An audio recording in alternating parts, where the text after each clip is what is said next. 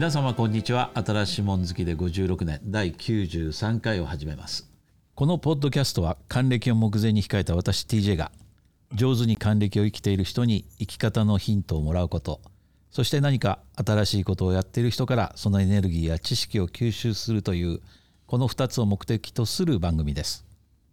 はいということでいつもの3人なんですがまず日本に帰った師匠の紹介しますね。えー昭和39年1回目の東京オリンピックがあった1964年にお父さんの海外駐在に帯同でサンフランシスコに移住。親の帰任時にもアメリカにとどまり結局日本に帰国しなかった帰国子女。YK 決勝です。よろしくお願いします。はい、こんにちは。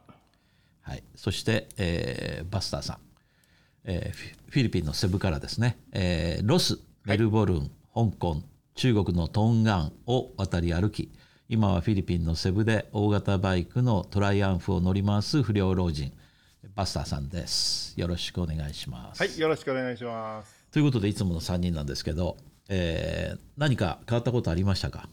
近況報告っていうと。まあ、あのーエアコンが全部5台交換されて、ちょ、ちょ、ちょっと待ってくれよ。ちょっと誰か来たから。誰が来た いいね、いきなり、いきなり、やっぱり日本すごいねいきなり。あの、日本、あれだ師匠僕もね、今ね、実は、実はね、今ね、これが始まる15分ぐらい前に、あの、ラサーダっていう、あの、通販が電話かかってきて、今、下にいるから取りに来てくださいって。これ、キャッシュオンデリバリーなんですよ、こっち。面白いんですよね。へえで。あの、200、200うん、240、251ドル、え251ペソ持ってきてくださいって言われて、今下に降りてお金払ってておあの、なんだっもう注け、文したもん忘れてるんだよね。代引き、えー日本もほら、あの、黒猫山との代代引きってあるよね。同じような感じだよね。で代引きの方をなんか皆さん喜ぶんだよね。あの、先にけクレジットカードやなんかで決済しちゃうと、あの、ほら、お、お釣りい、ちょっと多めに払ってお釣りはいいよっていうのを皆さん期待してるから。おおなるほど。あ、そうそいうこともあるれでチップになるから。うんすいませんあのそのなんかドローンでねうん。ドローンでこの住宅の調査するんだって。おーへえ。そんで、そのちょっとと飛ばすんでうるさいんですけど、ちょっとよろしいですかっていうから、いいよね、勝手にやってって言ってたら今。いや、なんなんで俺がやってやるって言わなかったの？いや、いや言おうと思ったんだけどさ、今、こっちが忙しいじゃん。あそうか、そうか。レコーディングが忙しい。そうそう。いや、ドローンだったら俺だって、お前俺のチャンネルちゃんと見てんのかってちゃんと言っとかなきゃ。そう、そこまで言おうと思ったんだけどさ、ちょっとね、そこはさすがに傲慢かませなかったですか、やっぱり。ということで、エアコンも全部交換して、えー快適になりました。いや、寒いよかった。うん。そうれ一人しかいないのに5台もいらないでしょ。いや、いらないんだよね。本当そうなんだよねないよ。一軒家の悲劇だね、それって。うん。そうだよね。一軒家で5台。いや、だから本当は、だから本当五台全部取っ換えたんだね本当なら1個でいいのよ。1個だけ、1個取り替えれば。ただ、ま、マルチだから、一つの船外機で、に、あの、2個2個1なんだよ。だから最低2個は取り替えなきゃいけないの。でも、しゃあない全部やっちゃった。なるほど。タイ米もお金が出てっちゃったし、で、トイレも、ウォッシュレットも交換したし、で、今度サンルームを解体するんでね、今いろんな業者が来て見積もりやってんの。結構やっぱり今回何しに来たのってお金を使いに来た感じだねい。や、それはあれでしょう。メンテナンスのまあためにメンテナンス。まあ、二十何年経ってっからね、まあそういう時期なんだろあれなんかさ、あの。今ちょっと見なくなっちゃったけど何か水回りだか何かを変えるときは正直屋を、えーどうのこうのっていうあー。CM なかったっけ？あの、あったあった、あの、水のトラブル。それじゃなくて、あのーそれ、といやかでとかさ。う。いろんなの、いろんなのあるよ。そうそうそう。なんかめちゃくちゃ安いっていう。そのめさ最低でも3つの業者から見積もりは取ってくださいって。でその一つに正直屋を入れてくださいみたいなそのちょっと物悲しい女の人が出てたよねちゃんとそういうあいみつ取った、ね正直、正直屋っていうの？なん今ね、そう例えば。その、この、なんかか解体するとかするじゃん。で、どこ頼んでいいか分かんないじゃん。で、それ例えば、あの、グーグルで探すでしょ、うん。そうすると、その、そういうね、そういうことをまとめるところが一番先に出てくるわけよ。ああ、なるほど。そうだろうね。ああ、ポータルみたいそうになってるね。そうそうそう、ポータルみたいで、それで最低 3, 三つの業者から見積も見積もりを取りますってさ、まあ、自分とやってると声かけるんでしょうね。するとそこからポンポンポンってリクエストが来て、で、まあ、な時間を指定するとその時間に来るわけ。うん。で、こう、おで、頼むと、で、まあ、少しピンハネするんだろうね。で、やってんだよね。まあ、自分で探すより面倒くさくていいかなと思って。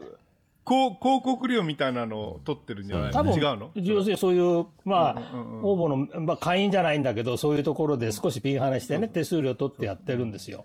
でも、ななんかないろいろフォローしてくれるしさ、面倒くさくなっていいかなと思って、2, 二回頼んじゃった。あ、それでやってんだ。なるこうんテレビ移動すうフィるのもさ、ね、大変よ。テレビ移動するの？あって、あれ40、40何型をさ、持てないよ、一人で。古い、今のやつはもっと軽いんじゃないかと思うんだけどさ。で、だからあれ、そういうのもすぐ来てくれたしさ。で、パッと運んで、完了。で、それでさ、あれを買おうと思ったよね。あの、ドン・キホーテでやってる、あの、チューナーがついてない、あの、テレビ、それテレビって言わないよね、モニターだよね。要するにアンドロイドテレビだよ。チューナーなしの。で、42型がね、42インチで3万円しないんだよ。安いねめ。ちゃくちゃでしょ？めちゃくちゃでしょ？昔はでもすぐ買さ、おうと思ったのよめちゃくちゃ。じゃん。1インチ5000円とかそういう時代あったよね。うんあった。あ今何？いや、昔1万円だったじゃない10インチが5000円なんだ僕100今万円ぐらい払ったよ。52インチに100万円ぐらいいやそれでねで、調べたら、あの、ドン・キホーテってね、通販やってないんだよ。で、お店に行って、注文するのは何らかしなくちゃいけないわけ。で、まだ行く暇がないんだよ。いろいろ忙しくて。で、楽天でね、1点ね、多分ドンキから買って通販やってんだろうな。でも高いんだよ、ちょっと。ドンキに比べると。なるほど。うん。考えるより3万円しないんだよ。ごい42型だよ。それは安いね。だってもういらないじゃん、チューナーなんてさ。うん。いらないね、いらない。だって見るのは全部入ってんだから、ネットフリックスも入ってるしさ、YouTube も入ってるし全部あるんだからさ、アンドロイド、アンドロイドテレビだからね。で、いらないよ、テレビ。だからそれでいいわと思ってさ、でまだ買って、かどうしよう。まあ、こういらないよな。で、買っても置いとくだけだから、今回やめようかと思って。まあね。また、もう他、多分、他のメーカーも参入してくるよ、これ。需要があると思うから。っていうかさ、パソコンでいいじゃない？パソコンのモニター。ダメなの？うん。でもやっぱり、まあ一つはでっかいもので、まあパソコンのモニターとして使ってもいいと思うけどさ、いらないもん僕なんか。僕今これ目の前で使ってるのって32インチだと思うんだよね。これぐらいのテレビでいいんじゃないの？?32 インチいや。やっぱりね、テレビとしてね、置いて、と、あの、そ、そ遠くから見、遠くじゃないけど、座ってこう見てると、やっぱり40とか50インチが欲しくなるねそっ。か。まあ、ね。今、昔にあるあの今、下にあったやつを2階に登ったんだけど、なんかすごくでかく感じるね。やっぱり、日頃32インチとか見慣れてるとさ、そっか。でほとんどテレビ見ないもん。その、なんていうの？ね。うんそう、そうなっちゃうでしょ。YouTube 今さ昔と違って、その家族全員で、ね、見るんだったら50見るなんてないもんインチがリビングルームにあってっていうのあるけどさ、今、どんどんどんどんそのパーソナル化しちゃって、YouTube 自分で見て、その次 YouTube 飽きたら Netflix 見て、Netflix 飽きたらね、Amazon プライム見てって、こういうのでいくと、ちょっと画面小さくて、自分の距離近い方が、なんか、えー安心して見れるっていうか、見やすい気がするけどね。まあ、香港なんかだともう iPad、iPad Pro でさ、そうそう12.9インチの。あれで十分なんだけど、なんか日本に来るとこう、なんかでかくなっちゃうんだよね。師匠、ちょっとね、またちょっと首当たってるんじゃないかな、あの、マイクが。なんか、シャシャツに当たってんのかな？うん。そう。なんかカチカチ。うん、あ、そあの、そう、でかいやつで見るのは自分が撮影したドローンの映像を見て、コマ送りで見て、あ、こんなにここに人がいたとかいうのを、その、夜な夜な一人で見るためにでかいのがある。で、テレビはやっぱり iPad とか、あの、iPad とか、その、なんていうのかな、あの、EV パッドみたいなやつでね。あれが一番便利ですよ。で、あの、うん、あの、横に置いといてね。で、眠くななったらそのままほったらかしして寝るとし自然に止まってるし。そうね。それで今度新しいね、ジェイコブのね、あの、テューナーももうアンドロイドになっちゃったわけ。うん。で、それでね、うまくちゃんと動作するんだけど、やっぱりな、なんかね、日本でその規定とかお約束事があるの ?90 日間で切れちゃうっていうので、もう一回、じゃあの、じ自宅のところでネットワーク、同じネットワークにつないで、もう一回その更新しないと、リモートでできなくなるっていうのは何なんだろう、あれね。で昔、みんなそうだよ日本製のやつって。日本製全部そうだ。んなんかお約束事があるみたいだよ。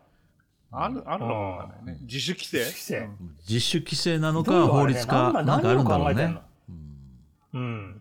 なんかあんだろうね。それで、あの、VPN ルーターを考えたんだけど、うちのはなん、あのね、ニフティ、どこに契約しても全然わかんなくなっちゃってさ、調べ直したら、あの、au 光でニフティ経由なんですよ。うん。で、それへで、ールーターも、あのー NEC のやつが向こうから送られてきたんだね。あと、光、光のあの MOU か、光のあの、光モデム。この二つは、あの、送られてきて、自分でせ、繋いでピッてやると繋がるようになってんの。だから中身全然わかわかんないのよ。うん。アクセスできないの。んパスワードが入っちゃってて。うんなるほどね。うん。教えてって言ったら教えて、教えてあああげませんと答えきちゃったからさ、ダメなんで。だから VPN、V- VPN ルーターできないの。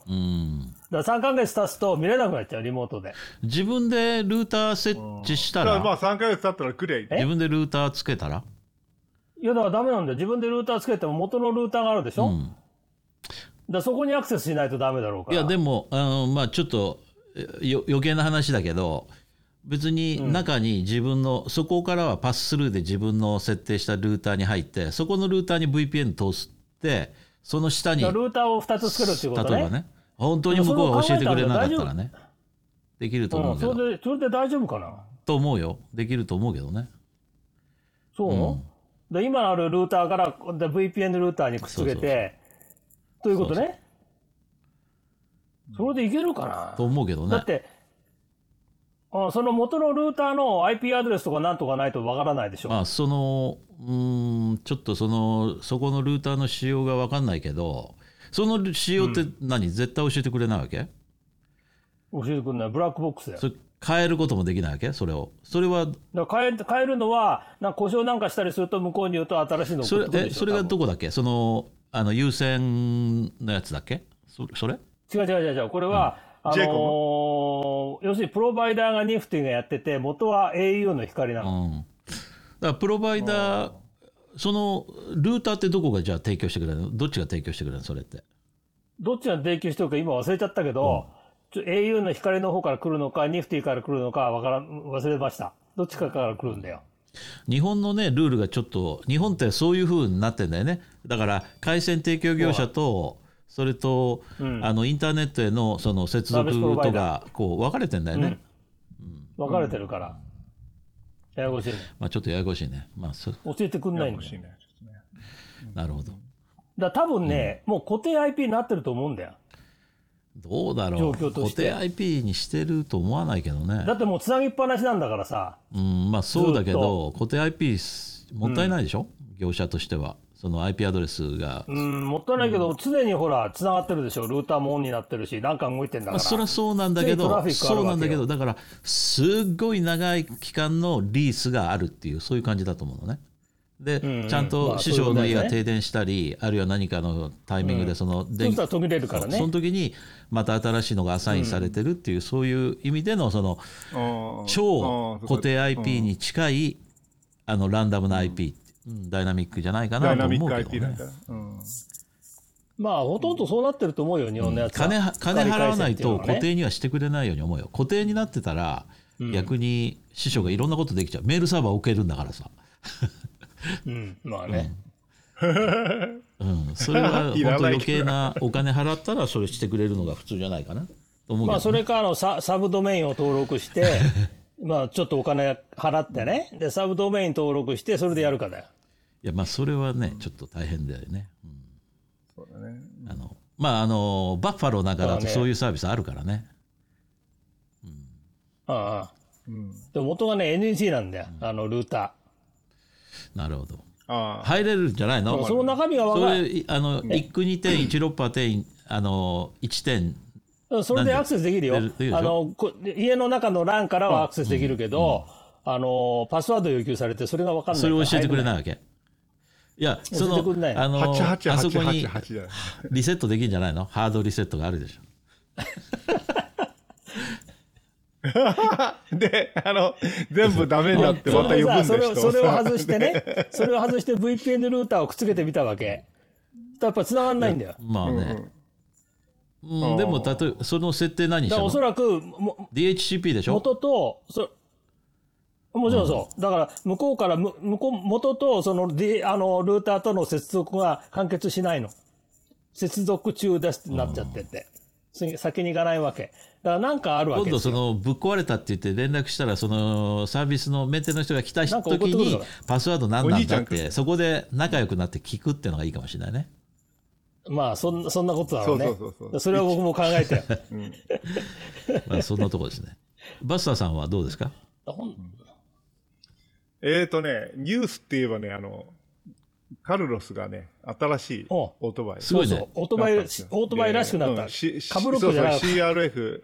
あのね、一番最初もう 125cc ってのはもうほとんどアンダーボーンって言って、あの、師匠が言ったみたくあの、株、株になってるわけよ。うんなんか蕎麦屋の出前株ベース蕎麦屋の出前のオートバイだね。そうそうそうそうそう、う。ん。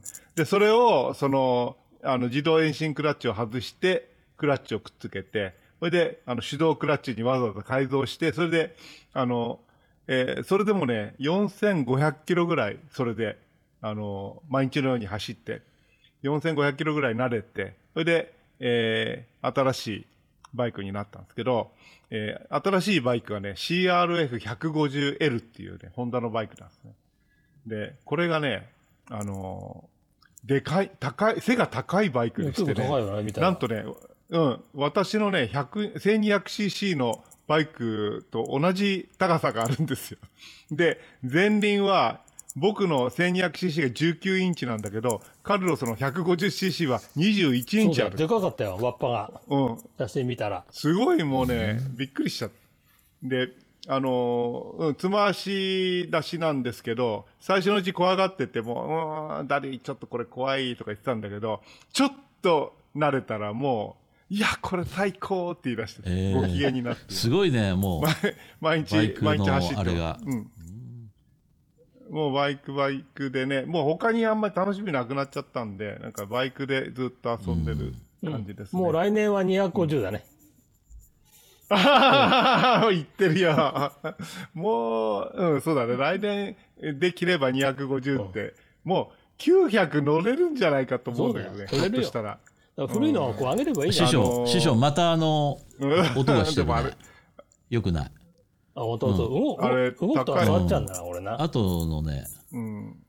そのあれ、シャツ脱いじゃうんシャだ方がいいよ900、シャツ脱いじゃえば。シャツの襟に当たっちゃうんだよ襟に当たってんだよ。うん。襟に当たってるねシ。ャツをこう。まあそんなとこで毎日、そのぐらいかな？あうん毎日遊び歩ってます。そういう楽しい生活してるんですね。あのね、僕はね、え最近ね、ヨガ始めました、ヨガ。あ、いいいいかどうかはねね、それヨガって。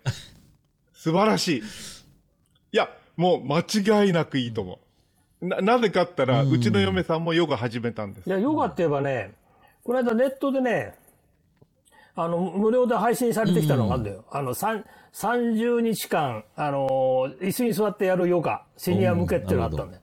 それを送ってきたんだよ。で、昨日一日やっただけでもう、ギブアップ。そうだよね。いや、あれね、みんなと一緒にやらないとダメなんだよ。ああいうのってね、みんながまあ一緒にやんないとダメああない。うのって一人じゃもう。一人でやると一日でギブアップ。三日坊主もいかなかったよ。うん。うんいや、もう、あれ、周りに人がいるとなんかできる、できることでも一人じゃできないあのほら えー持続可能な恋ですか？だったっけ？あの、上野樹里ちゃんのね、あの、はいはい。ドラマ、この間終わっちゃったわけだけど、ん。あれで上野樹里が、あの、ヨガの先生だったんだよね。あのドラマってね。あれ。うん、最後まで見なうんまあかったけど。ちょっとさ見てらんない感じになっちゃったね最後ね。あのうんなんちゅうか、あんまり盛り上がりも欠けて、うん、いまいちだったけど。まあそのえそういうもろもろあってちょっとあのだんだんさ関節も硬くなってるの自分で日々感じるじゃない？靴下履きにくいとかさ。まあ腹も出てるけど、であのーうん。最近香港もだんだんだんだん本当普通になってきてああいうフィットネスジムも結構すごい人なんですよ。で、えーちょっとまあ一回行ってみようかなと思って7日間ぐらいのそのテストテストっていうの？お試しそうそう無料でねお試しっていうのをやってで毎日コース1時間ぐらいちょっと行って、まあこれだったら続けられるかなと思って。であの1日にねクラスがもう何クラスあるだろう。あの香港にいくつもあるんですよ。5つ以上多分ロケーションがあるんですね。で、えーその、まあ、い1ヶ月1300ドルぐらい2万円くらい払うとあのそのどこでもできる。5つぐらいのペニンシュラもあるしランハムの中にもあるしっていう感じで。で僕はそんなにそのいろんなとこでやる気もないのであの門国のあのランハムの中の上の方のフロアに2フロアぐらい3フロアかな？あるんですよそれが。そのフィットネスとあのその、えーヨガをやるっていうのがあってでそこに入ってで1日にねクラスねどうだろう、えー20クラスとかあるんじゃないかな。でそこからだから先生もすごい数の先生が所属しててすごいねうんでそこから自分でオンラインのシステムもすごくよくできててあのオンラインでこうあのこのふ直近2日ぐらいの先までは予約できるんですよね。で1日にまああの許される限り何コマ取ってもいいんですよ。まあでも僕は1日1コマぐらい取って大体1週間に6回ぐらいは行くかなっていう感じでやってるんだけどね。まあだからあのちょっとずつ体をこう柔らかくするってこと。なんかそれで合合気合気道やったんじゃなかったの？合気道はね、あのー僕の合気道のおかげで今この腕がねうまくうあのこのこの作業ができなくなっちゃったのよ。あのえー合気道はもう2年くらい前にやって、あのー半年か1年はやってないぐらいなんだけどこれね合気道ってあのこれをすごく柔らかくするっていうのがあるのねこの合気道ってもうこの腕の使い方ってすごく大事なんですよ。で親指を使って相手の腕を取るとかそういうのがあるからここの部分をねすごく柔らかくするんだけど、逆にそれをやあの何度も何度もやるうちにここの腱に多分傷が入っちゃったんだね僕。だから今あのドアノブあるでしょあれが左手で回せなくなっちゃったの今。あーうんこう持ってそうすると親指に その力を入れて回すでしょここに入れるとあの力を入れようとするとピクってこうなっちゃうのね。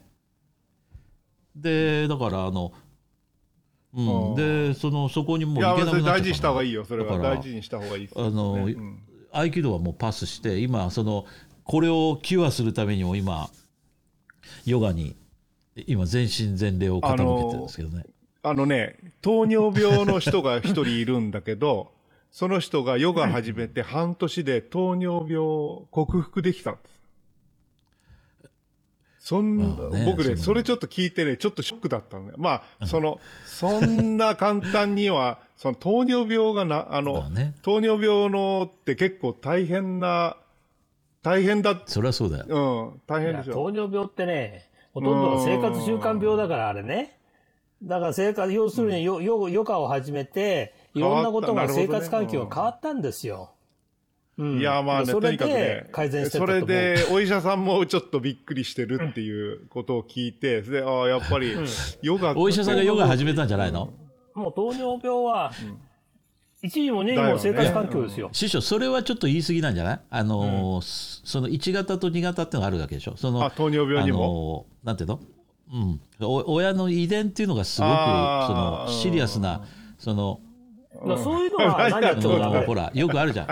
腕を腕腕をに最後どっか足とか切断しなきゃいけないっていうふうなそういうことにも糖尿病ってなるけどもああいうのってその遺伝的な要素がそう多分にあると思うからね。あの生活習慣のその部分っていうのは当然そういうふうなことでなっちゃう人もいるしそうじゃないファクターが多いっていう人もいると思うよ。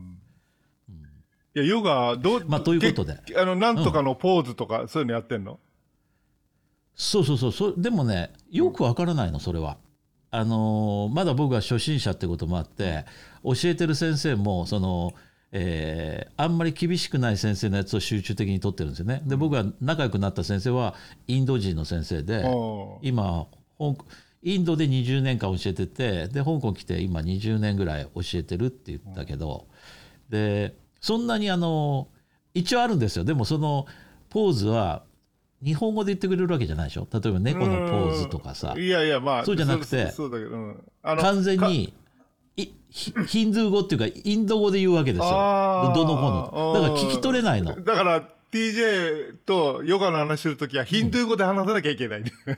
そうなんだよ。もうその何を言ってるかはさっぱりわからないやっのぱりわかる。あのただ、あの、ほらさ、あ次はうんあの、手、手一本と、なんか、あの、手一本で全部他のやつが微妙に全部浮いてるとかさ、あるじゃん。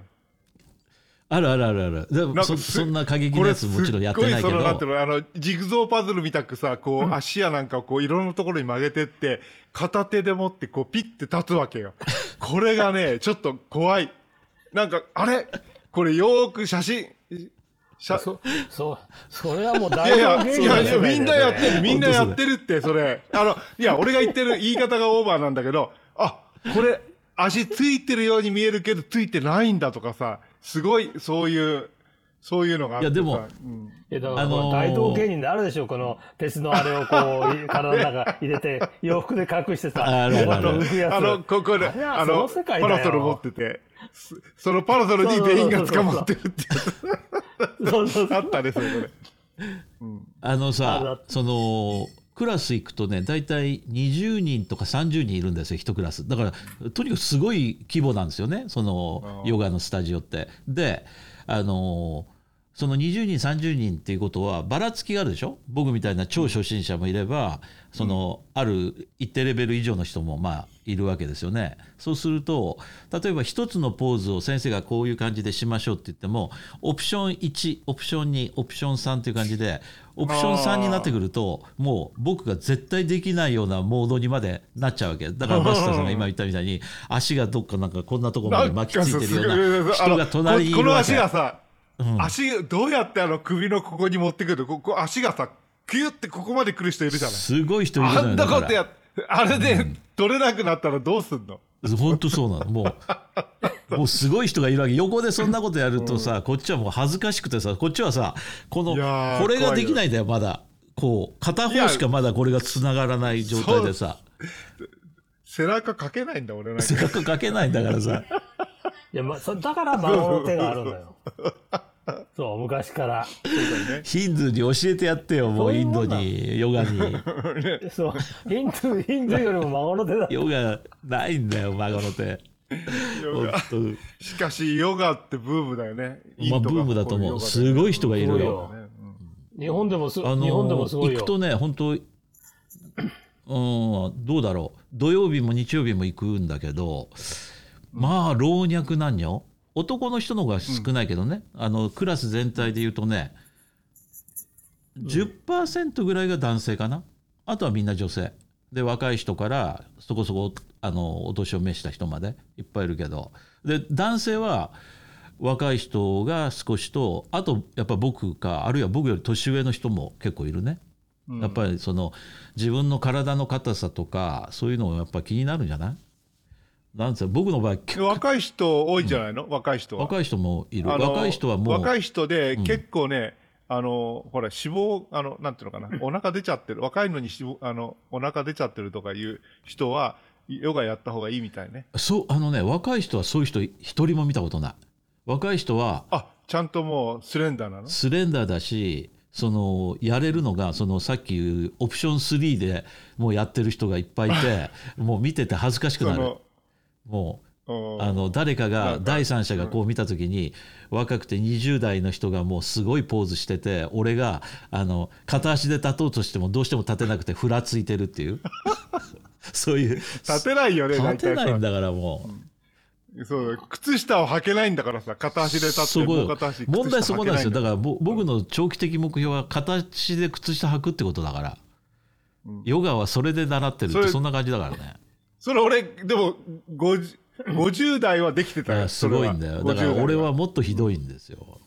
すごいひどい。今はもうダメだね。なんかズボン、ズボン、師匠きっと履けるよね。マジで。靴下だ。から靴下ぐらい。マジで？だからいつも言ってるけどすごいね3人の中で僕が一番最初に死ぬんですよもう。そうま間違いないんだから。あ、やめて、その話。